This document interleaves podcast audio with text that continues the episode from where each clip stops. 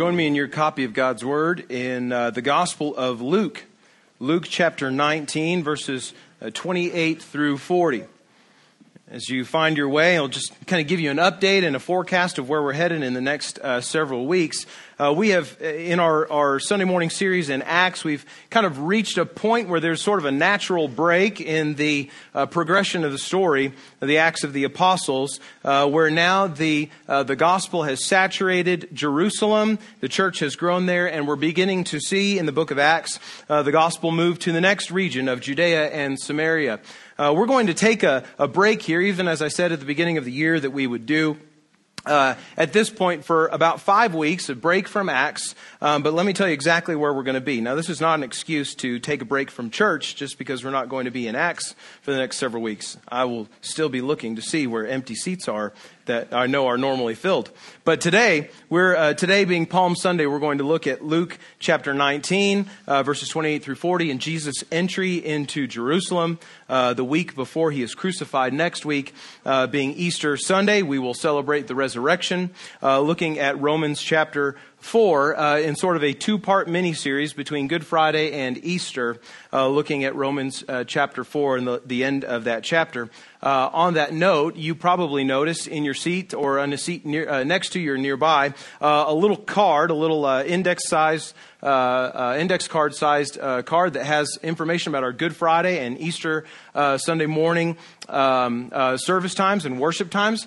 these are for you to take, not to leave, and they are for you to give, not to keep. Okay, so on the back side there, you'll see uh, a couple of lines in which you can write your name and your email address or your phone number so that you can give that card as an invitation to uh, a friend, a coworker, a neighbor who may not know the Lord, who may not have a church home, inviting them to join you for worship, not to join us for worship, well, to join us, but particularly to join you in worship this Friday, this coming Friday, and, uh, and Easter Sunday as well. Tonight, as we gather as a, a body of believers at five o'clock to pray, pray for our uh, for our community, for our neighbors, for the needs of our church, we're going to take more of these cards into the neighborhoods that, that surround our church that are nearby, uh, going door to door. We're going to uh, knock on doors. Yes, that's that's right. We have to talk to people, and uh, we're going to ask our neighbors how we can pray for them. If there are ways that we can be of ministry to them, uh, if so, we're going to pray for them, and then we're going to invite them to join us uh, to Good Friday and to, to our Good Friday services and our Sunday morning, Easter Sunday morning services. So that's where we'll be today and next week. And then for three weeks after that, we're going to take a, a short detour uh, from the book of Acts, and we're going to be uh, just looking at uh, at, the, at, at this uh, concept of prayer and what is it as believers uh, that we're doing when we pray. We're going to spend three weeks looking particularly at the Lord's Prayer in Matthew chapter 6 and breaking that apart in different ways, uh, different, uh, different aspects of that that we see uh, Jesus encouraging us and commanding us to pray in different ways. So that's where we're headed for the next five weeks. After that, we'll be right back into Acts and moving on in toward the summer. Hopefully, by now you've found your, your way to Luke chapter 19, uh, verses 28 through 40. And I would ask that you would stand with me as we read God's word together.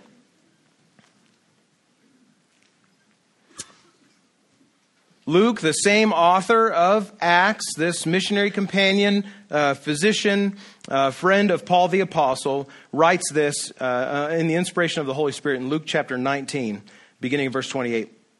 When he had said these things, that is Jesus, he went on ahead going up to Jerusalem. And when he drew near to Bethphage and Bethany, at the mount that is called Olivet, he sent two of his disciples, saying, Go into the village in front of you, where on entering you will find a colt tied on which no one has ever yet sat. Untie it and bring it here. If anyone asks you, Why are you untying it? you shall say this The Lord has need of it. So those who were sent went away and found it just as he had told them. And when they were untying the colt, its owners said to them, Why are you untying the colt? And they said, The Lord has need of it. And they brought it to Jesus, and throwing their cloaks on the colt, they set Jesus on it. And as he rode along, they spread their cloaks on the road. As he was drawing near already on the way, uh, down the Mount of Olives, the whole multitude of his disciples began to rejoice and praise God with a loud voice for all the mighty works that they had seen, saying, Blessed is the King who comes in the name of the Lord, peace in heaven and glory in the highest. And some of the Pharisees and the crowd said to him, Teacher, rebuke your disciples. He answered, I tell you, if these were silent, the very stones would cry out. God bless the reading of his word. You be seated this morning. Now, the old saying, a picture is worth a thousand words, often rings true in our lives. But on rare occasion, uh, it is also true that a picture is worth much more than this. Now, this was the case in 2007 when a rare portrait painted by the Renaissance master Raphael, not the Ninja Turtle, but the Renaissance master, a rare portrait that he had painted made it to auction at Christie's in London.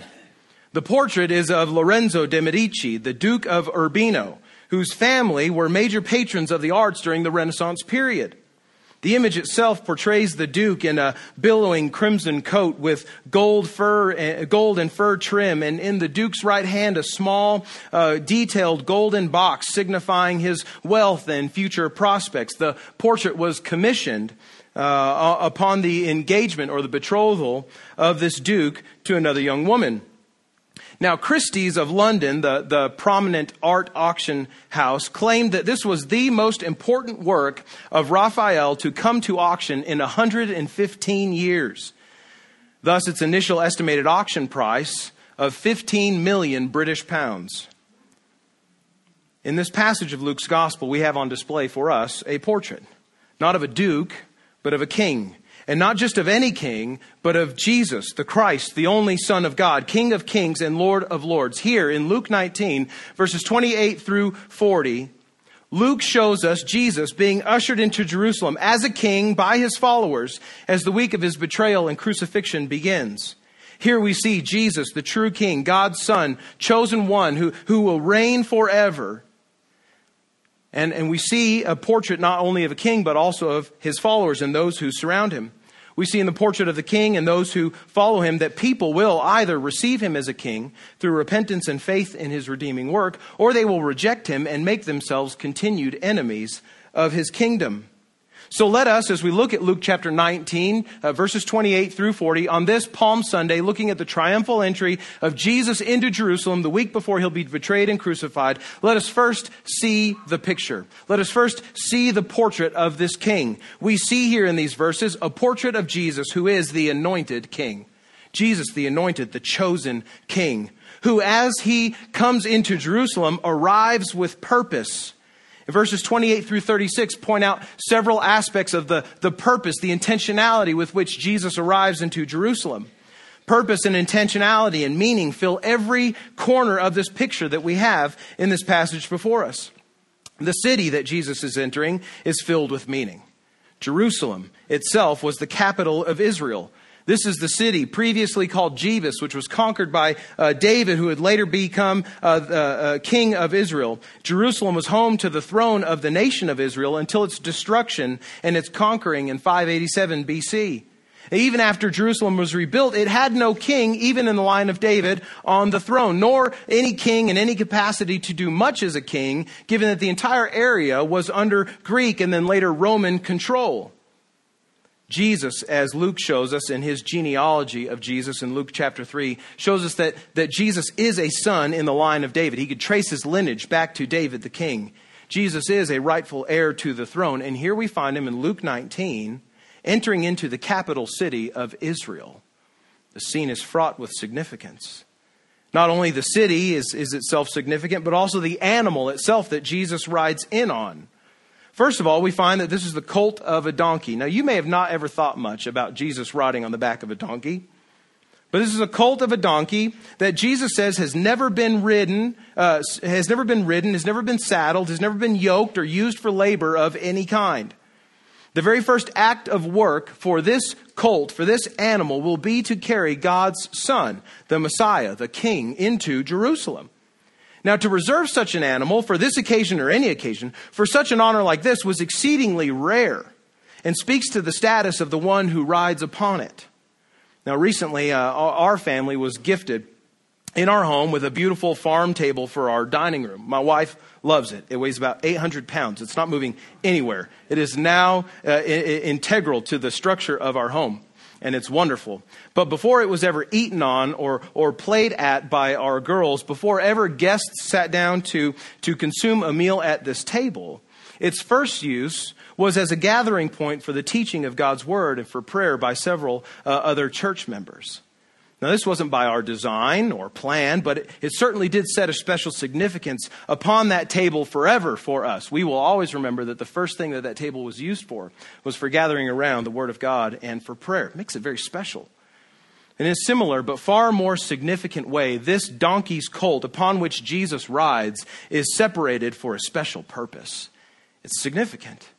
And while the owner of the colt, this donkey's colt, likely did not know that this would be this animal's purpose when it was born. Certainly Jesus did, and he gives very specific instruction to his disciples as to where they will find the animal and how to procure it.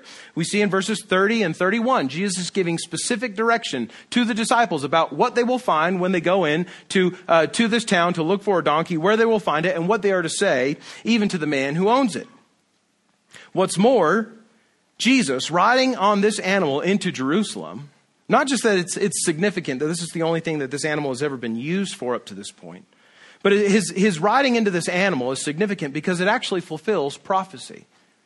In Matthew's gospel, Matthew chapter 21, as Matthew tells the same story of Jesus entering Jerusalem, he there mentions that all of this, Jesus riding on the donkey, was done to fulfill what was written by the Old Testament prophet Zechariah. In Zechariah 9, chapter 9, verse 9, we read this.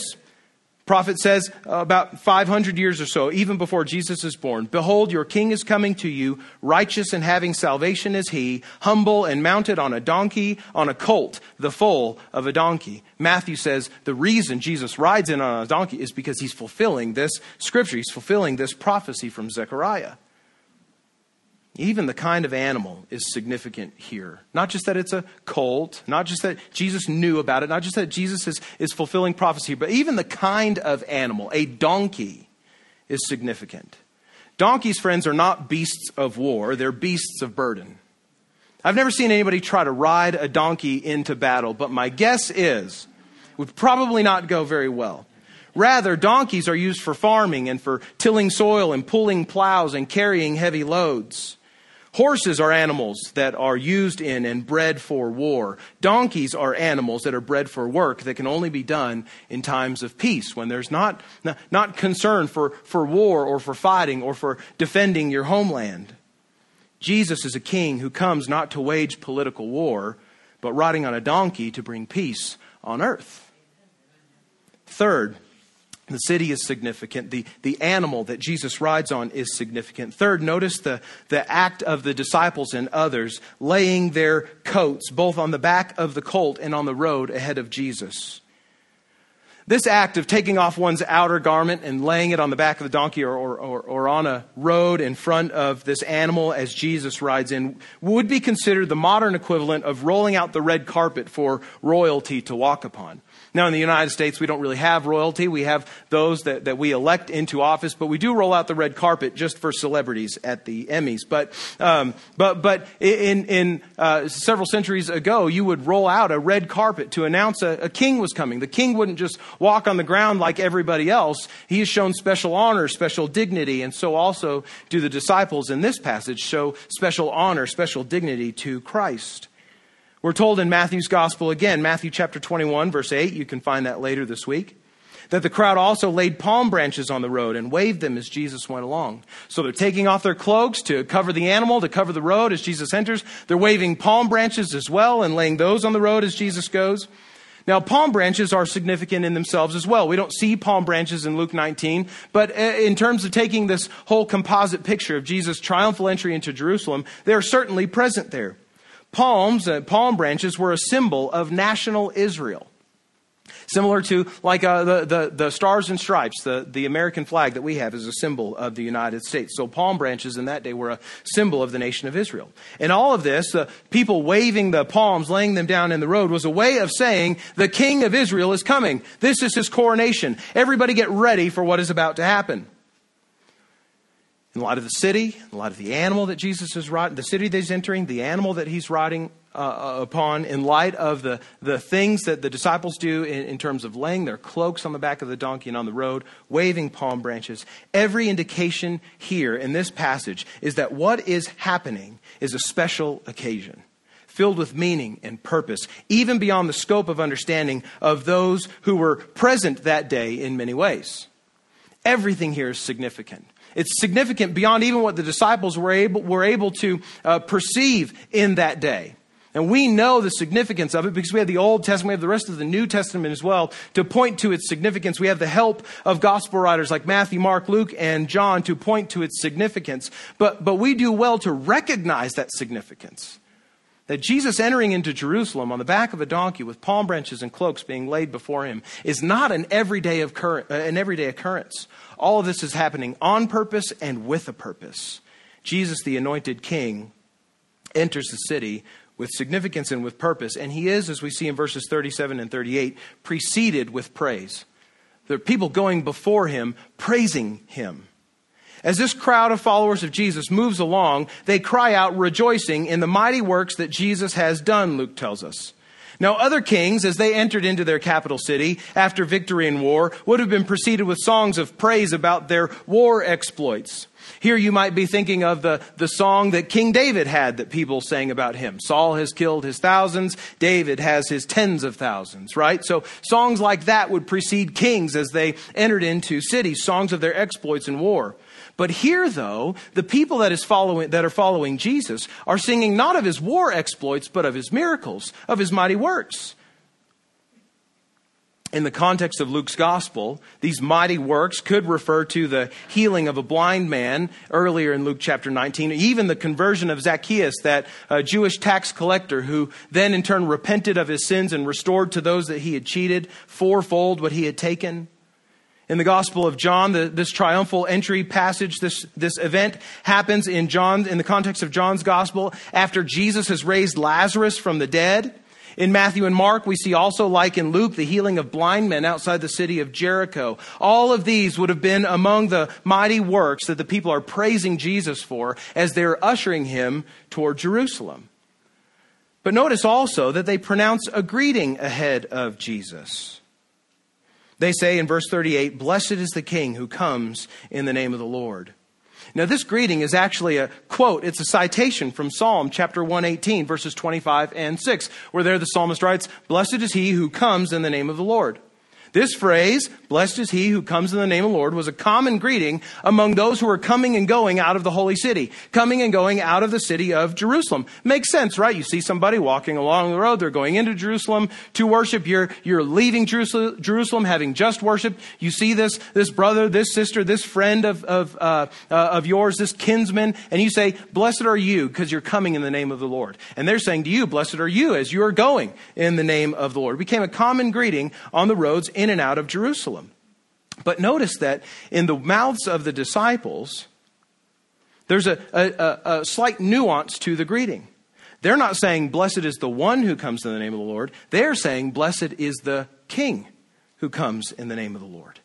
Again, pointing to Jesus' authority and that he is the chosen one of God, the one who is coming to reign over all Israel and over all the world in addition to saying, Blessed is the King who comes in the Lord, they also go forward in praise, saying, Peace in heaven and glory in the highest.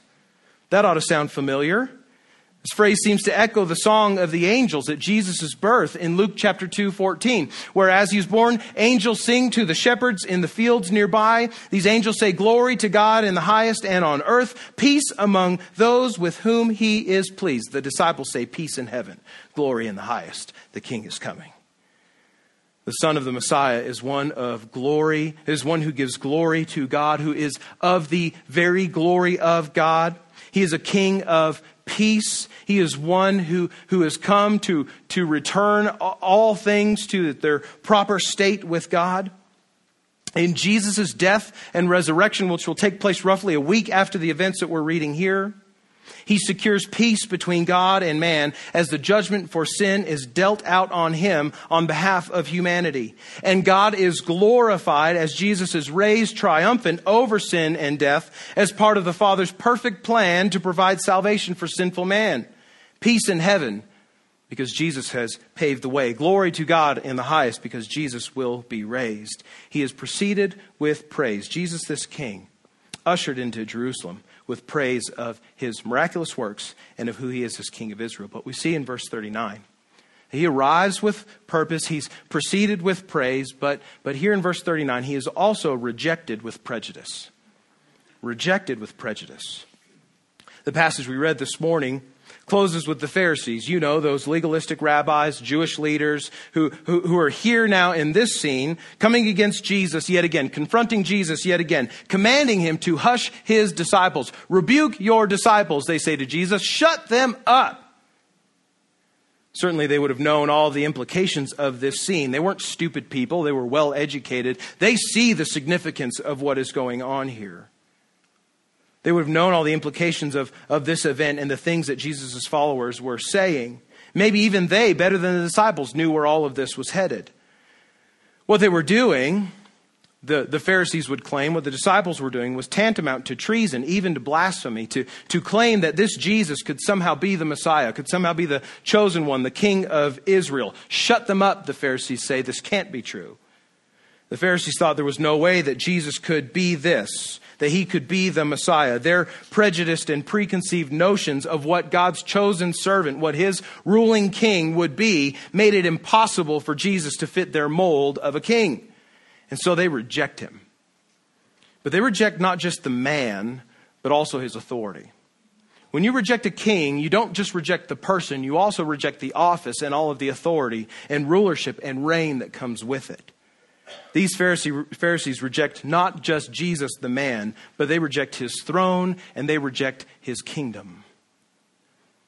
As we look at Luke chapter 19, verses 28 through 40, I think our proper response to this, the place where this kind of intersects our lives, the challenge to us here is this, is to see the picture, see the portrait of the king. See Jesus, the King of Kings, in this picture and determine whether you yourselves will join in worshiping him as king or if you will join those who reject him.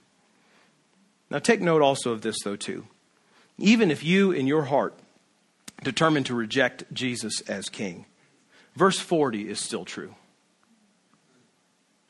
He says, even I tell you this, even if these were silent, even if no one praised me as king, even if no one submitted themselves to my, to my rule and to my reign and to my redemptive rescue work in their life, if no one saw me for who I am and nobody praised me for who I am and nobody followed me in faith and obedience, even the very stones would cry out.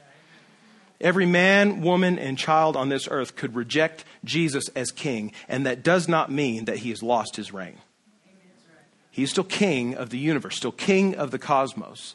He just has a lot more enemies in that scenario. Uh, very often we look at Luke chapter 19, we see, the, we see the disciples that are following Jesus, and we see the Pharisees that are, that are telling Jesus to rebuke his disciples. And very often we try to find ourselves in the text. We're like, yeah, I'm, I'm right there with the disciples. I'm right there with them. I'm taking my jacket off, you know, I'm going to put it on the ground and get me a palm branch and usher Jesus in. But I think all too often we fail to see that we're not really much like the disciples. In fact, most of the time we're a lot like the Pharisees. We want Jesus to be the king the way that we see him as king, the way we want him to be king. We don't want a king on his terms. We want a king on our terms. And so, friends, know this that Jesus, the King of Kings, is, is, he's king on his terms, not yours. You don't get to make him in your image. He isn't the king that you want him to be. He is the king that, that God has proclaimed him to be. So know and determine in your own heart this morning whether you will join in worshiping Jesus as the king that he is or if you'll join those who reject him because he's not the king that they wanted. Now, Raphael's portrait of Lorenzo de' Medici went to Christie's in London to be auctioned. But unlike other works that had gone up for sale before, this piece, because of its rarity and its extreme value, was only viewable by those who were certified to bid upon it in a special room dedicated to this one portrait. Every little detail of the room in which Raphael's portrait of Lorenzo de' Medici, every detail of this room was meticulously ordered to highlight every feature of the Duke's likeness.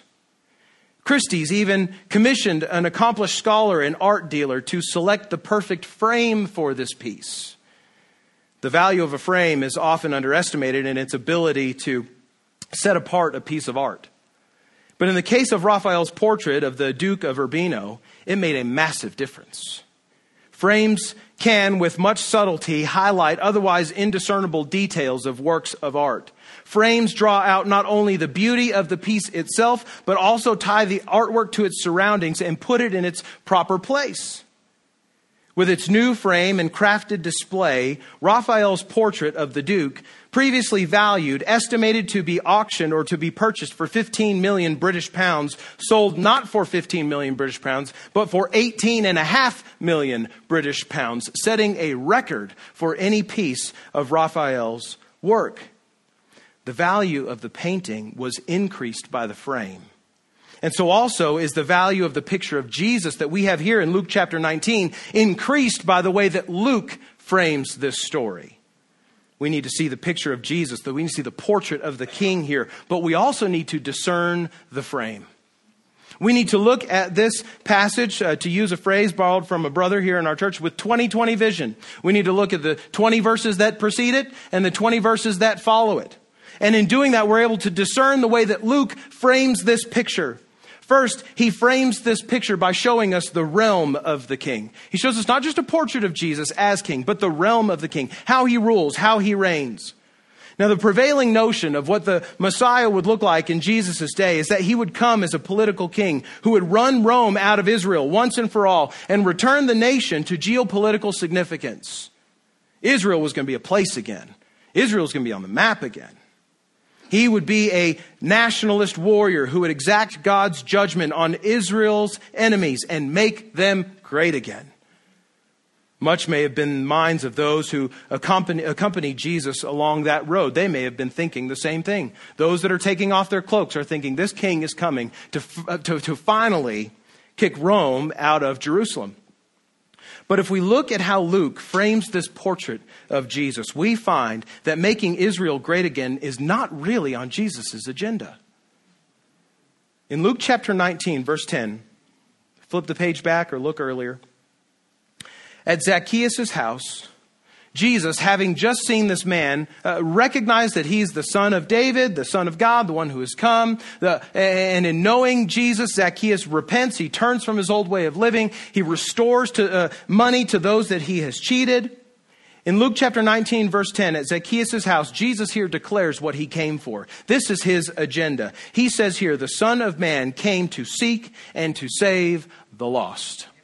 Why did Jesus come? What sort of king is he going to be? He is a king who comes to seek and to save the lost. This is the purpose of the Messiah to find and to bring to salvation those whose sin has, has broken their ability to know and worship their Creator. There's nothing of national Israel present in what Jesus says about himself and his chief work in the world. The realm of King Jesus' reign is not national, but spiritual. He has come to restore souls, friends, not borders.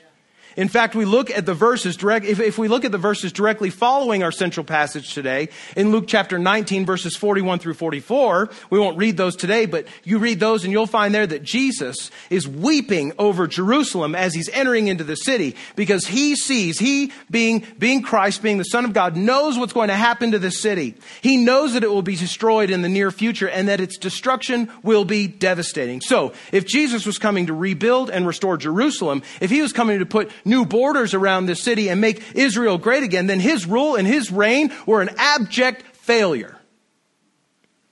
But in fact, his rule and his reign are not merely over oh, national borders. Nothing as petty as that, as small as that. His rule and his reign are over the hearts of men and women who are restored and reconciled to God through him. And in that way, his rule and his reign are not an abject failure, they're an utter success. Those who wanted a political king of Jesus would be dramatically disappointed in Jesus in just a few short days after what we read here in Luke 19. But those who know that his true kingdom far surpasses what is physical and temporary rejoice all the more in that their hearts have been changed by the King of Kings to know and to love their Creator again. There is no greater rescue plan. There is no, no greater redemption work. That nothing, nothing comes close to, to the wonder and the miracle that is King Jesus, who saves souls that are wrecked by sin to be right with God. Nothing comes close to touching that victory. Nothing comes close to touching that rule, that reign, that, that, that degree of his kingship. The realm of the king is shown to us in the way that Luke frames this portrait of Jesus. But also in the frame, we find that, and adding value to the portrait of Jesus that we have, not only the realm of the king, but also the path to the throne. Now, the sequence of events leading to a king taking his throne often occur this way. A king is selected, he is anointed, he's chosen. He enters into his capital city amid a parade of exulting throngs of loyal subjects, flags being waved, songs being sung, confetti being thrown. He arrives at the gate of his city and he's crowned by the dignitaries as their ruler. And then he, with all of his loving subjects, is ushered through the city streets to the steps of his palace where he climbs to sit to rule on a throne made of marble and gold and the finest accoutrements. Those who followed Jesus along the road that day, with little perspective on what would actually happen to Jesus in the week that followed, viewed his coronation parade humble as it was, it's, not filled with, with uh, uh, you know, uh, thousands upon thousands of people. Now, many of those who are following Jesus are there, but the whole city is not coming out to greet him. The dignitaries aren't coming out to crown him. There aren't songs of, of his victory being sung. His coronation parade is humble, but all the same, those who are present uh, likely viewed it as the first step in a proper king's procession. They're just getting started on this thing. But, friends, we have a better and fuller perspective of King Jesus' path to the throne than the disciples had on that day. Jesus is humbly ushered into Jerusalem on the back of a donkey. Not a horse, but a donkey where he's met by dissenters to his reign. Not those who are happy to see him, but by those who are telling him to shut his disciples up. Jesus will be carried not in the arms of those who love him, but carried away in the arms of those who hate him. He'll be crowned not by dignitaries, but by malicious soldiers, and not with gold, but with thorns. Jesus' march will not be through the city streets to the palace, but through the city streets and out of the city. The throngs on his coronation day do not sing praises, but they spit insults. The steps that he will climb are not of marble leading to a beautiful throne, but of, but a dirt road that leads up a hill where he will be skewered to a wooden cross and will die. This is the king's parade. The path to Jesus' throne winds through streets of torture and pain and suffering. The Messiah that the people wanted was the victorious warrior who rides in on a donkey to usher in an era of peace. Now, friends, Jesus does this, but in ways far better than they could ever imagine, and in ways far better than we often think of. Church, the war Jesus fights is not against the Romans or the Philistines or the Russians or ISIS. The war that Jesus fights is against our sin, against our rebellion against a holy and perfect God. And he is victorious. Jesus is a victorious king, not because he's a mighty warrior, but because he is the only righteous and holy servant of God who puts himself in our place to take the punishment that is due for our sin. You see, your greatest enemy in all the world is not a rogue government or a political party. Your greatest enemy in all the world is yourself and your own rebellion against your Creator. Jesus, the King, has given his life to win the war that you on your own have already lost. In his death, the King of Kings makes a way for your crimes against a holy and just God to be forgiven, to be wiped out, to be passed over and forgotten. Friends, what king does that? The march of King Jesus leads him to his death and to his burial and to a day of silence and mourning among the few who loved him. But we know that his coronation parade does not end in death. It doesn't end in silence because we know and always have known that the King of Kings who rules and who reigns the cosmos and in the hearts of those who love him finally does take his throne. He is raised three days after his death to reign, not on earth to compete with other kings, but as only the immortal and incarnate Son of God can. And he ascends to heaven to sit at the right hand of the Father, where he is at even now, ruling and reigning over the cosmos and over every heart that, that is turned and submitted and given to him in love and in worship. Friends, the frame of Luke's picture of Jesus helps us to see Palm Sunday and the triumphal entry for what it truly is this event in the life of Jesus results in something far from what his followers expected. But it ultimately results in something far better than they could ever have imagined. Now, there are three ways to view Palm Sunday chronologically. We could try to, and as often as we have in, in the church and in church tradition for, for many, many years, decades, centuries even, to, to view the events of Palm Sunday kind of from the side, as though we were looking at uh, frames in, in a, on, a, on a film reel. We're just watching events as they happen. We're trying to, you know, I- embrace and experience everything that is going on here in Luke chapter 19. We, we put our, pl- our place, uh, we, we put ourselves in that place on that day, witnessing Jesus, riding on this donkey. We're exulting with the crowds and we're looking at the Pharisees and, man, what are you guys doing? And then we try to experience all of the events of Holy Week from the side as though we were there with Jesus uh, with no foresight as to what is going to happen, just experiencing them as they go along. Now, friends, I think that that's ultimately a limited and an unhelpful way to view the events of Jesus' life that week. We have two far better perspectives from which to look upon the events of Palm Sunday and of Holy Week. On one end, we, could, we can look at the events not from the side, but from behind.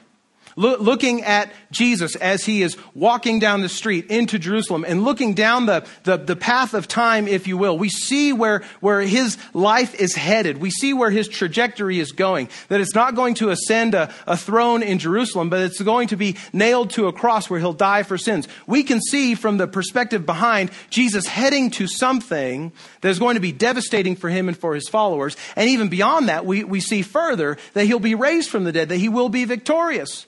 And so when we look at Palm Sunday from behind, we see that this is not the, the beginning of the, this is, this is not the height of celebration of, of Jesus, but just the beginning of him being king. We know that his path to the throne leads down an unlikely road and leads down a road that none of us would want a king to go, but he goes there all the same and he purchases for us that which we could never do on our own. It's almost like uh, we, we see it in this way as almost looking from behind and, and seeing the path uh, of Jesus' life in Holy Week headed uphill in praise and adoration and, and even in the height of our celebration of what he will do.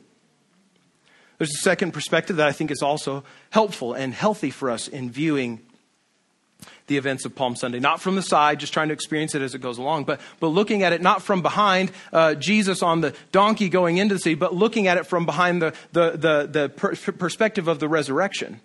We know where all of this is going.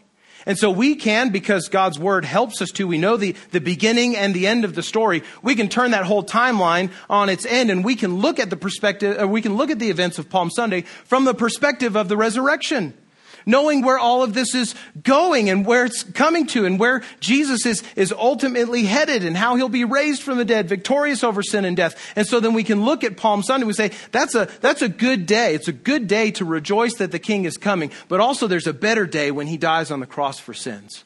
And there's even a better day than that when he's raised from the dead for our justification with God. All of this is headed to a wonderful place. And we can't see that. We can't rejoice. We can't celebrate in Jesus the King on Palm Sunday if we don't view it from either of those two perspectives. Think about it this way. If we just look at Palm Sunday from the side, our level of rejoicing starts here. It's like, hi, this is awesome. Jesus is coming. He's the king. But then very quickly, we see him doing things that we don't expect the king to do. In Jerusalem, he starts turning over tables in the temple and going after the Pharisees and doing this stuff. And we're starting to go, like, Jesus, what's going on here? What do you do? Our rejoicing begins to decline.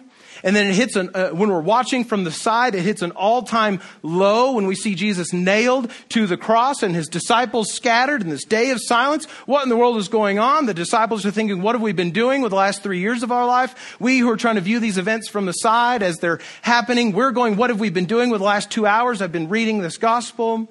And then we see Jesus being raised from the dead and our celebration picks back up again. Right? So the problem with viewing Jesus from the side and the events of Holy Week from the side is that our, our celebration of Jesus does this thing. Right? Where it dips down in the middle and we lose celebration at the point of the cross. We're, we're mourning, we're grieving at the point of the cross. But friends, from either behind or from before, we know that the cross is not a day of, uh, it's not a day of sadness, it's a day of rejoicing. Why? Because God has fixed your sin problem in Christ. When we look at the events of the, of, of Holy Week from behind, we see, we begin celebrating here at this level, right? Seems it's a lot lower than we were before. It's, it's down here. So good things are happening. But because we see ahead, that we see that there are better things that are going to happen in the events of the week. We see that Jesus is going to go to the cross where he'll pay for our sins. Yeah, that's a hard day. That's a dark day. But ultimately, friend, ultimately, sinner, that's a good day because Jesus takes care of your sins there. And I can't reach that high because I already started with my arms too high. But after the resurrection, right, the, our rejoicing goes even higher. So when we view the, the events of Holy Week, either from behind Jesus looking forward to what he's going to do or from the other side of the resurrection, we see that our celebration doesn't start high, go low, and then end high. Our celebration starts high and, and it ascends in an astronomical order as the day of resurrection comes. So as we see this full presentation of Jesus as King, as we see the portrait of the king and the frame that goes around it that, that sets in, in proper contrast and in proper place who this king is, as we see the full presentation of Jesus' reign as king, and we consider whether we're submitting to him on his terms or the terms that you impose upon him, uh, you, you need to know that Jesus will be worshiped as he is intended to be worshiped. Jesus will be worshiped on his terms, not ours. Not ours. Look also, friend, at the triumphal entry. I would encourage you through the lens of the cross and the resurrection. Know that greater rejoicing comes when Christ ra- uh, rises from the dead. And know that for the Christian, e- even the cross can be a moment of deep celebration. Even the cross can be a moment in which we exult in what the King has done. So, friend, what portrait of King Jesus defines how you see him today? Is it one of gentle Jesus, meek and mild, who died an unfortunate death for preaching a message of peace and love and harmony, as many cultural icons would prefer to view Jesus? You see Jesus the way Oprah sees Jesus? Lord, I hope not. Or do you see the true King? Do you see Jesus, the only Son of God, who willingly stepped out of heaven and into a human body to live a life of perfect sinlessness? The life that none of us has ever lived, the life that none of us can ever hope to live, so that he could endure the full sentence for our rebellion against our perfect God and Creator. Christian, are you following the king on his terms or do you want something else? Do you want someone else? Do you want something more earthy from him? Friend, you may be a guest here this morning and you wouldn't consider yourself a, a Christian. I'm glad that you're here. I'm glad that you're hearing and seeing this picture of who Christ is today. But you who do not know Jesus as King, is your heart, is, is your heart not stirred by the portrait of this King that we've seen today? In a world full of potentates and pundits and talking heads who act only for their preservation, would you consider this day giving the rule and the reign of your life to a king who has, who has not sought to take from you, but who has given everything that he, he had, his own life, to make you whole and to make you right with your Creator? Friend, what picture of Jesus do you see on Palm Sunday? What picture, what portrait of Jesus as King do you look to each day in your life? Is it one who, who seeks to, to only reward you in, in, in this temporal moment? Or one who has done something far greater than anything that this world can offer for a period of time far longer than any, any mind can fathom? As we look at this portrait of a king and the frame that surrounds it that sets its proper value. Let us see King Jesus as he truly is. Let's pray.